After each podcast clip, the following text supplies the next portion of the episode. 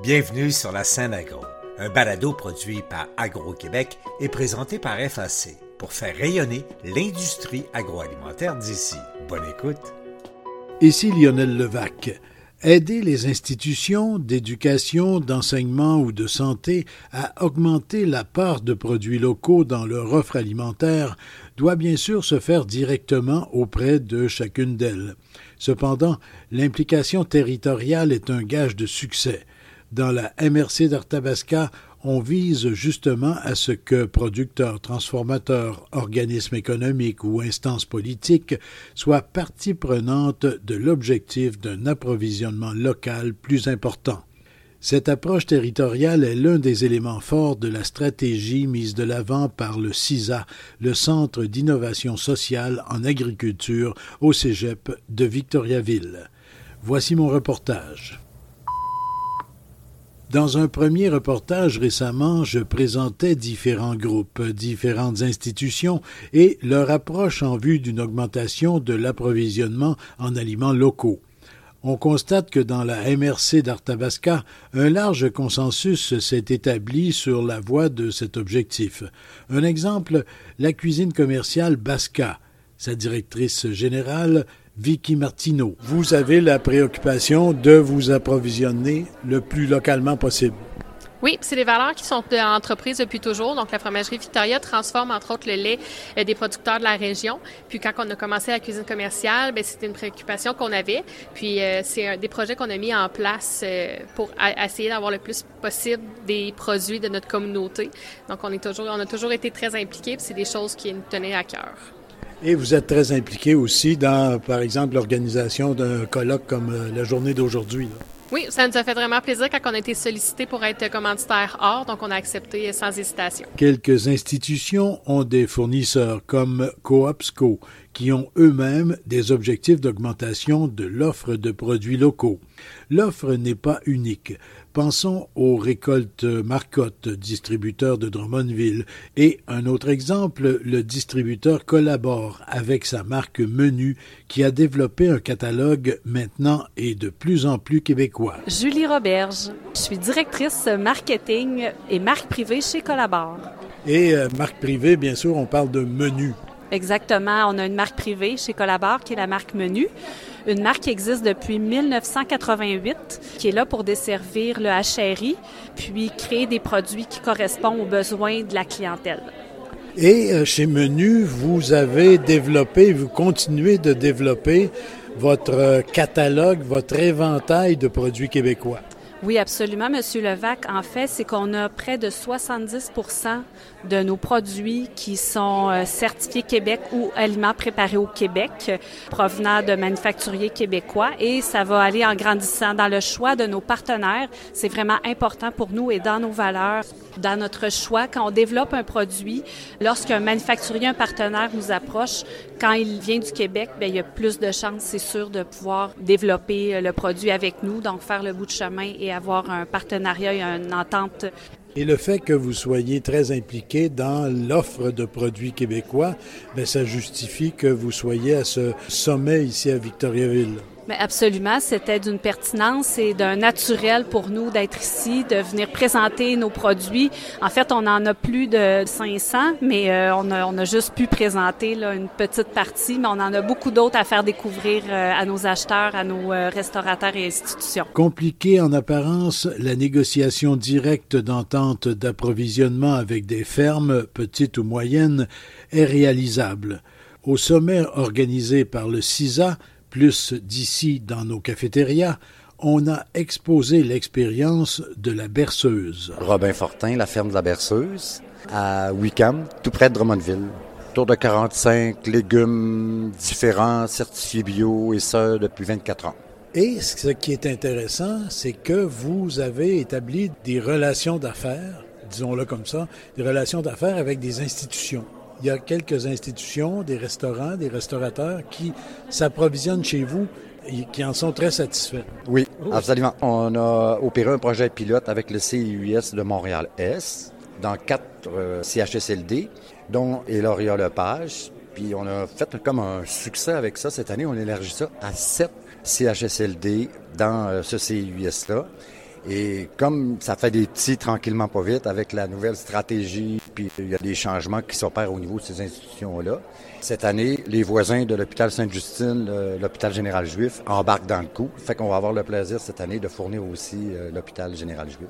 Bien des gens vont dire, euh, ben oui, euh, des petites fermes, des fermes pas officiellement industrielles, etc.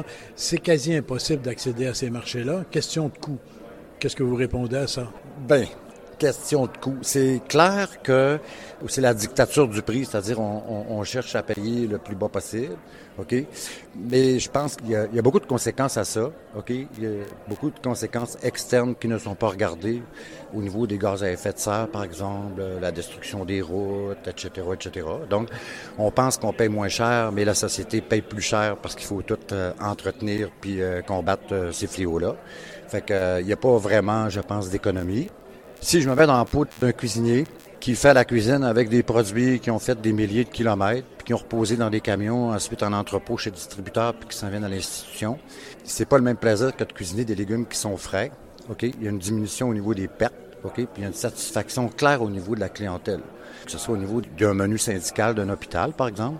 Si je pense à Sainte-Justine, le plus bel exemple, c'est que on demandé aux employés s'ils étaient prêts à augmenter le prix du repas à la cafétéria pour les employés parce qu'il y avait un apport substantiel d'aliments bio et les employés ont dit oui, parce qu'ils voient vraiment une nette différence. Le chef Virgile. Oui, Virgile, Monsieur Lafrenière. Lafrenière. Oui. Et, il se dit très satisfait et il constate même une augmentation importante des ventes dans les cafétérias dont il s'occupe. Oui, absolument. À partir du moment que les cuisiniers se mettent que ce soit dans un CHSLD ou même dans un restaurant euh, qui choisit euh, euh, ses producteurs et ses aliments frais, toute la différence est là. Il n'y a pas de demi-mesure. Si vous arrêtez au marché vous faites le plein le samedi matin euh, de légumes qui ont été récoltés dans les 24 heures. Le grand plaisir que vous allez avoir le samedi soir à faire à manger est nettement évident par rapport à ce que si vous aviez tout acheté les mêmes affaires à l'épicerie. Tout cela est confirmé par Virgile Lafrenière, cuisinier au CHSLD, et Lauria Lepage, rattaché au CIUS, le Centre intégré universitaire de santé et services sociaux de l'Est de l'île de Montréal. Virgile Lafrenière participait au sommet par lien Internet. Nous, ça a été quelque chose qui nous a parlé tout de suite en tant que cuisinier. C'est sûr que c'est des valeurs qui sont proches de notre métier, qui nous parlaient, puis qui nous permettaient de faire des meilleurs produits peut-être. Donc, il y avait un désir d'améliorer la qualité en institutionnel, puis je pense que de passer par des légumes bio, c'était un bon chemin pour y arriver. Il faut savoir que pour les légumes, en dessous de 25 000 on n'est pas obligé de passer par tout le processus d'appel d'offres. Donc, si on peut tirer profit de ça puis faire affaire avec des producteurs locaux, dans la mesure où que ce soit des petits volumes. Comme l'année passée, c'était un projet pilote, ça concernait seulement un établissement, c'était facile de rentrer dans ce cadre-là. Maintenant, le projet pilote a été élargi à sept CHSLD. Donc là, il va falloir regarder un peu plus nos facteurs, mettons, où, ce qu'on se situe là-dedans, puis voir comment on peut continuer de faire les choses euh, avec la ferme La Berceuse. Donc, ce qui est arrivé, en fait, c'est que nous, on, a commencé à travailler les légumes bio, puis pour rentabiliser tout ça, on a fait beaucoup de conserves aussi. On voulait avoir ces produits bio-là à l'année. Puis pour nous, la seule façon d'y arriver, c'était de faire des conserves, de préparer nos propres condiments, nos marinades, nos trucs comme ça. En fait, ça a été une expérience vraiment, vraiment, vraiment intéressante et ça a ouvert la porte à d'autres projets aussi. Donc, nous, on communiquait directement avec le fermier, puis on lui parlait de nos besoins et on lui demandait aussi qu'est-ce qu'il avait à nous offrir. Il faut dire qu'on s'adaptait beaucoup à ce qu'il avait à nous offrir. On lui prenait à peu près tout ce qu'il avait à nous donner. Là. tellement qu'on était motivés et contents de travailler avec ses produits. C'est sûr que ça implique pas seulement nous, la volonté à venir des cuisiniers, mais ça implique euh, plusieurs personnes au-dessus de nous. Il y a beaucoup de paliers euh, dans la fonction publique.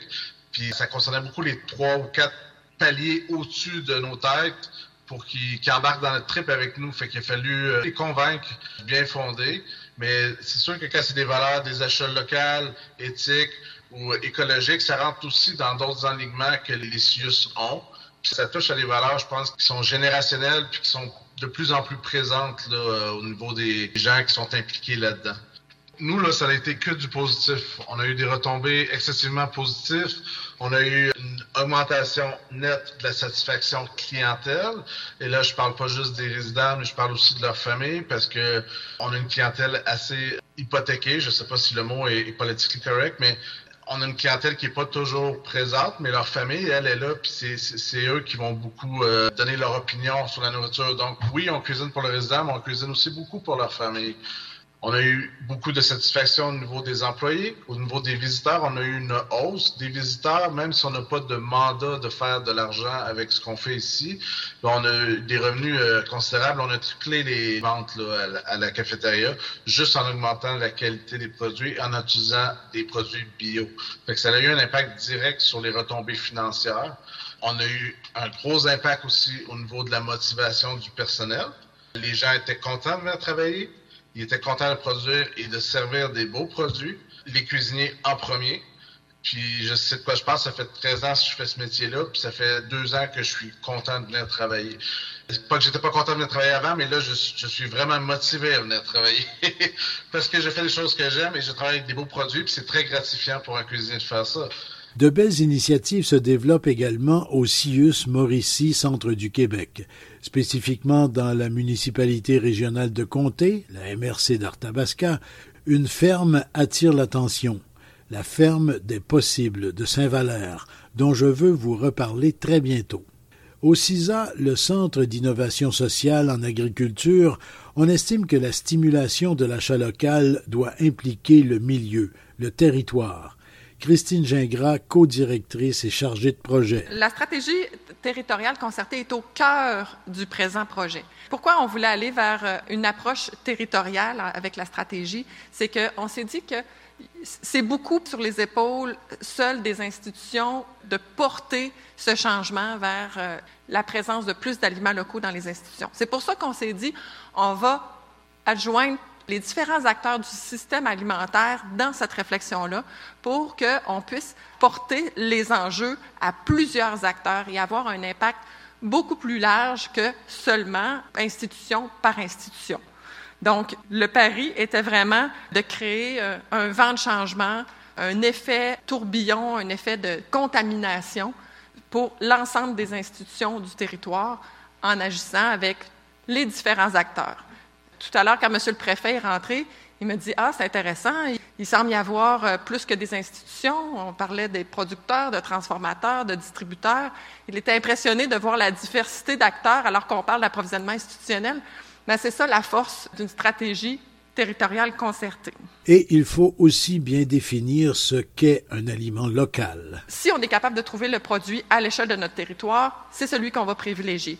Mais c'est pas toujours évident de trouver une diversité, le type de produit dont on cherche sur notre territoire. Donc, on fonctionne par cercle concentrique en se dirigeant toujours un petit peu plus loin, toujours dans l'idée qu'on reste quand même au Québec, mais qu'on cherche à s'alimenter le plus près possible selon nos besoins. Ceci étant dit, oui, il y a l'idée du circuit court, c'est-à-dire l'achat direct, par exemple, auprès d'un producteur agricole, mais ce n'est pas que ça. On est plus dans une vision de circuit de proximité où est-ce que, oui, il y a l'aspect spatial, mais il y a l'aspect fonctionnel aussi, c'est-à-dire, on va essayer d'aller chercher un produit qui est adapté aux besoins. Hein. On parlait, entre autres, là, pour certaines institutions, de produits euh, pré-transformés, donc coupés, euh, euh, pelés. Donc, réussir à aller chercher quand même ce type de caractéristiques de produits-là qui est recherché par nos institutions, en travaillant peut-être avec des intermédiaires. Donc, on s'éloigne du circuit direct, mais on est quand même dans cette vision de circuit de proximité où est-ce qu'on crée de la valeur avec nos acteurs de territoire. Donc, c'est vraiment une, approche et tout l'aspect aussi relationnel, c'est-à-dire l'établissement de liens de confiance, de valeurs communes que l'on partage et de communicationnel entre les intervenants. Donc, c'est vraiment l'idée qu'on s'est fait d'un achat local. Il faut toujours en savoir davantage de façon à bien cerner les clientèles. François Régimbal. Je suis professeur de sociologie au Cégep du Montréal. Je suis aussi chercheur au CREMIS, qui est le centre de recherche de Montréal sur les inégalités sociales, euh, les discriminations et les pratiques alternatives de citoyenneté. Il y a beaucoup de gens qui vont dire, euh, lorsqu'il est question d'augmenter la part des aliments québécois, des aliments locaux dans l'assiette euh, de toutes sortes de clientèles, ben, il y a bien des gens qui vont dire c'est une question de mécanique de marché. Mais le marché, on ne le en fait, les recherches sur lesquelles je travaille présentement, c'est d'essayer de mieux comprendre les comportements alimentaires des consommateurs. La prochaine recherche va m'intéresser aux euh, cégepiens, aux cégepiennes. Et précédemment, je me suis intéressé à des personnes qui fréquentent des organismes d'aide alimentaire. Mais ce qu'on sait dans la littérature, c'est qu'il y a peu de choses, en fait, sur ces populations-là pour mieux comprendre leur comportement alimentaire, leur conduite alimentaire, leurs habitudes alimentaires. Donc, on sait très peu de choses. Et donc, si on veut arrimer toute la chaîne de production d'approvisionnement alimentaire, mais il me semble qu'on gagnerait à mieux comprendre, en fait, quelles sont ces habitudes-là pour bien que ça soit arrimé ensemble. Parce que trop souvent, euh, des gens vont réagir en se limitant à un seul point. Ah, ça coûte cher. Ça coûte plus cher acheter local, s'alimenter en aliments de proximité, locaux, etc. Mais il y a bien plus que ça. Là. Exactement. Souvent, on pense effectivement à la dimension économique qui est vraiment centrale, puis on peut pas la.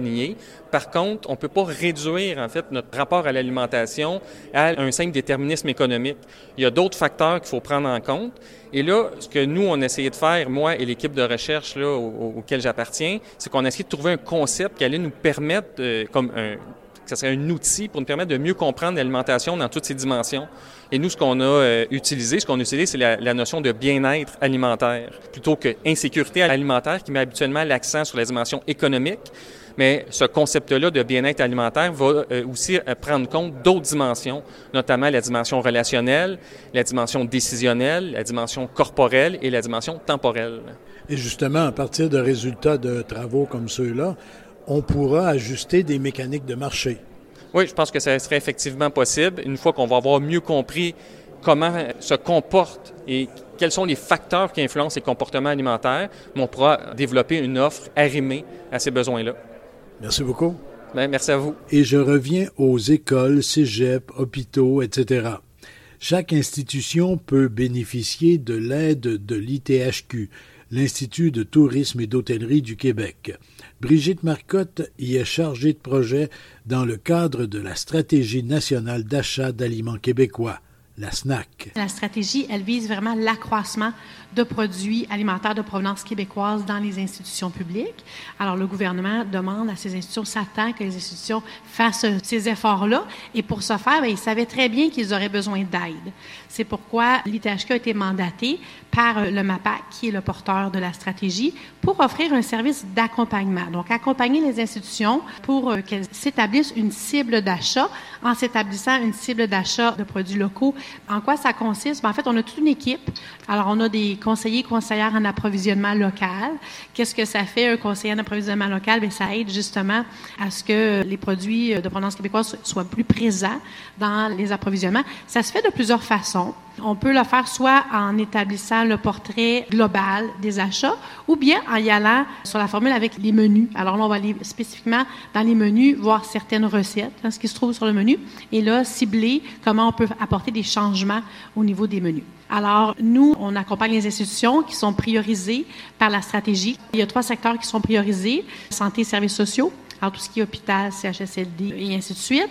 L'éducation avec nos écoles primaires, secondaires, centres de formation professionnelle, éducation des adultes et l'enseignement supérieur avec nos universités et nos cégeps, évidemment, publics. Alors, toutes ces installations-là, tous ces établissements-là, il y en a plusieurs au Québec, on est là pour les aider, que ce soit à travers euh, d'un CIUS ou bien directement avec une école, directement avec une installation, dépendamment des modèles, dépendamment des façons de faire, comment l'approvisionnement se fait aussi, j'entends la question, mais nous, on travaille avec un concessionnaire, on accompagne aussi parce que l'école ou l'établissement qui a donné, en fin de compte, son service alimentaire à une concession, eh bien, est tenu aussi que son établissement est une cible et on va travailler avec le concessionnaire pour évaluer la situation puis apporter les changements nécessaires. Alors, la démarche, elle est quand même assez simple. Ça consiste à, premièrement, dresser le portrait. Ici Lionel Levac. On voit bien que l'augmentation de l'achat d'aliments locaux ne se fait pas en claquant des doigts. Il faut y consacrer de bonnes énergies. Au revoir. Vous avez aimé ce contenu? Suivez la scène agro pour rester à l'affût de l'actualité agroalimentaire. Merci et à bientôt.